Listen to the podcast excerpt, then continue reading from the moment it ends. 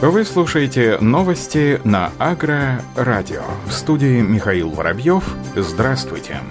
Аграрии Республики Крым в текущем году планируют заложить около 2,3 тысяч гектаров садов, что практически в два раза больше прошлогодних показателей. Об этом сообщает агентство новостей Интерфакс Россия.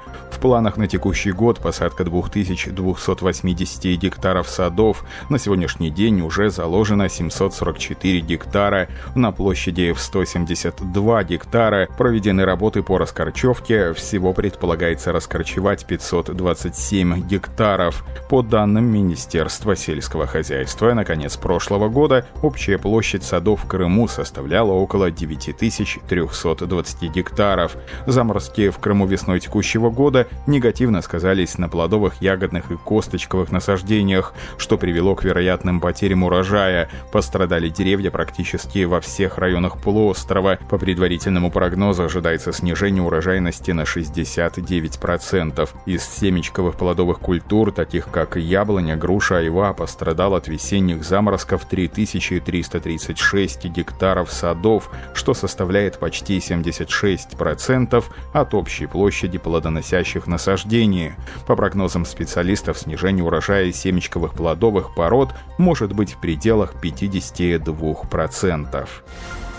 Страны ЕС ведут работу по сокращению в двукратном объеме использования химических пестицидов. Количество применяемых для обработки посевных площадей веществ будет сокращаться постепенно и достигнет максимума к 2030 году. Такое решение было принято для предотвращения гибели пчел. Об этом сообщает Reuters. Данное решение уже вызвало критику аграриев, которые считают, что отказ от химической обработки культур негативно скажется на урожайности. Еврокомиссия относительно относящийся к исполнительному органу ЕС, разработала проект документа, на основании которого обяжет страны, входящие в Евросоюз, к 2030 году вдвое сократить использование химических и высокорисковых пестицидов. Специалисты на данный момент не объяснили, что подразумевается под высоким риском и как будет проходить сокращение применения пестицидов в странах. Тем временем некоторые сельскохозяйственные группы заявили, что широкий запрет на пестициды может привести к снижению урожайности сельхозкультур и настоятельно призвали комиссию оценить воздействие этих мер до установления обязательных целевых показателей.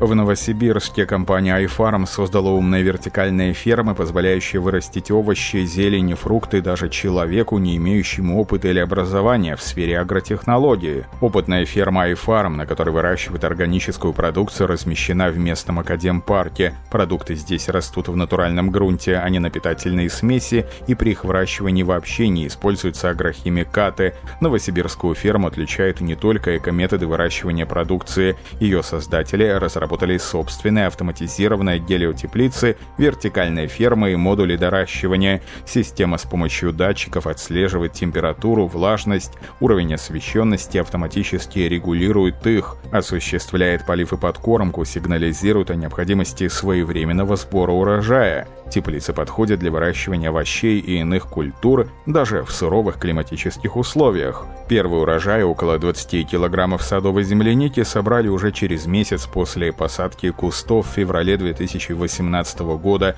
Разработчики пошли дальше и стали высаживать в теплице томаты, огурцы, несколько видов салатов и пряных трав. Сейчас у стартапа iFarm промышленная ферма в Новосибирске площадью 1000 квадратных метров. Ведется строительство трех объектов в Москве, по одному в Казани, Иркутске, Томске и Хельсинки. Специалисты Россельхозцентра обследовали 1 миллион 300 тысяч гектаров на территории Российской Федерации. Заселено саранчевыми оказалось 177 тысяч гектаров. Об этом сообщает пресс-служба ведомства. Обработки против саранчевых вредителей проводили на площади 17 тысяч гектаров. Задействовали 56 единиц техники, из них 54 наземные и 2 авиаборта. По оперативным данным, обследования стадных видов саранчевых в России провели провели на площади около 1 миллиона гектаров. Специалисты Россельхозцентра продолжают обследовать места предполагаемого отрождения личинок стадных видов саранчевых. На сегодняшний день обследовано 293 тысячи гектаров, личинки обнаружили на площади 72 тысячи. Мониторинг нестадных видов саранчи провели на площади по 964 тысячи гектаров. Вредитель заселил 112 тысяч. Обследование на выявление кубышек нестадных видов провели на 640 тысячах гектаров. Кубышки обнаружили на 100 тысячах гектаров.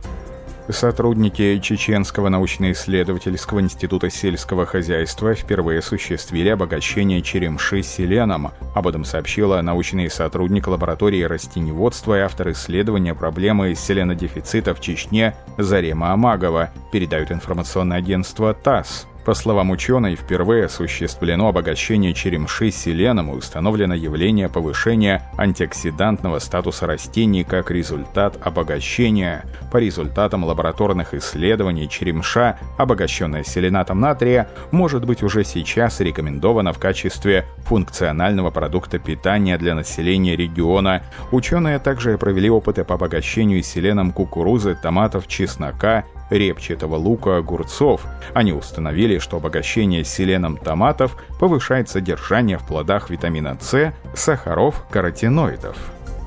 Семена руколы проросли на Земле после полугодового нахождения на Международной космической станции. Исследование проводилось в рамках совместного научного проекта Британского космического агентства и Королевского садоводческого общества под названием Rocket Science – об этом сообщает пресс-служба «Наука ТАСС» со ссылкой на UKSA. Как рассказал британский астронавт Тимоти Пик, когда люди отправятся на Марс, им нужно будет найти способ прокормить себя там, а это исследование в рамках проекта помогает нам понять биологические аспекты хранения и прорастания семян, что сыграет очень важную роль во время будущих космических полетов. Астронавт доставил 2 килограмма семян руколы на МКС в декабре 2015 года в рамках научной космической экспедиции. Полет проводился на ракете-носителе «Союз», а командиром экипажа был российский космонавт Юрий Маленченко. Во время нахождения на МКС семена руколы были подвергнуты воздействию радиации, механическим вибрациям и перегрузкам. После возвращения экипажа на Землю в июне 2016 года британские школьники высадили семена в почву и они проросли. Согласно результатам проведенных исследований, они росли медленнее семян, которые не находились в космосе. Тем не менее, растения показали высокую жизнеспособность. Напомним, в марте этого года специалисты Национального управления по аэронавтике и исследованию космического пространства НАСА США провели исследование, в ходе которого изучили образцы капусты, выращенные на борту МКС. Ученые не нашли в растениях опасных микробов, они подтвердили, что листья капусты сохранили свои питательные свойства. На этом все. Оставайтесь с нами на глав агронома.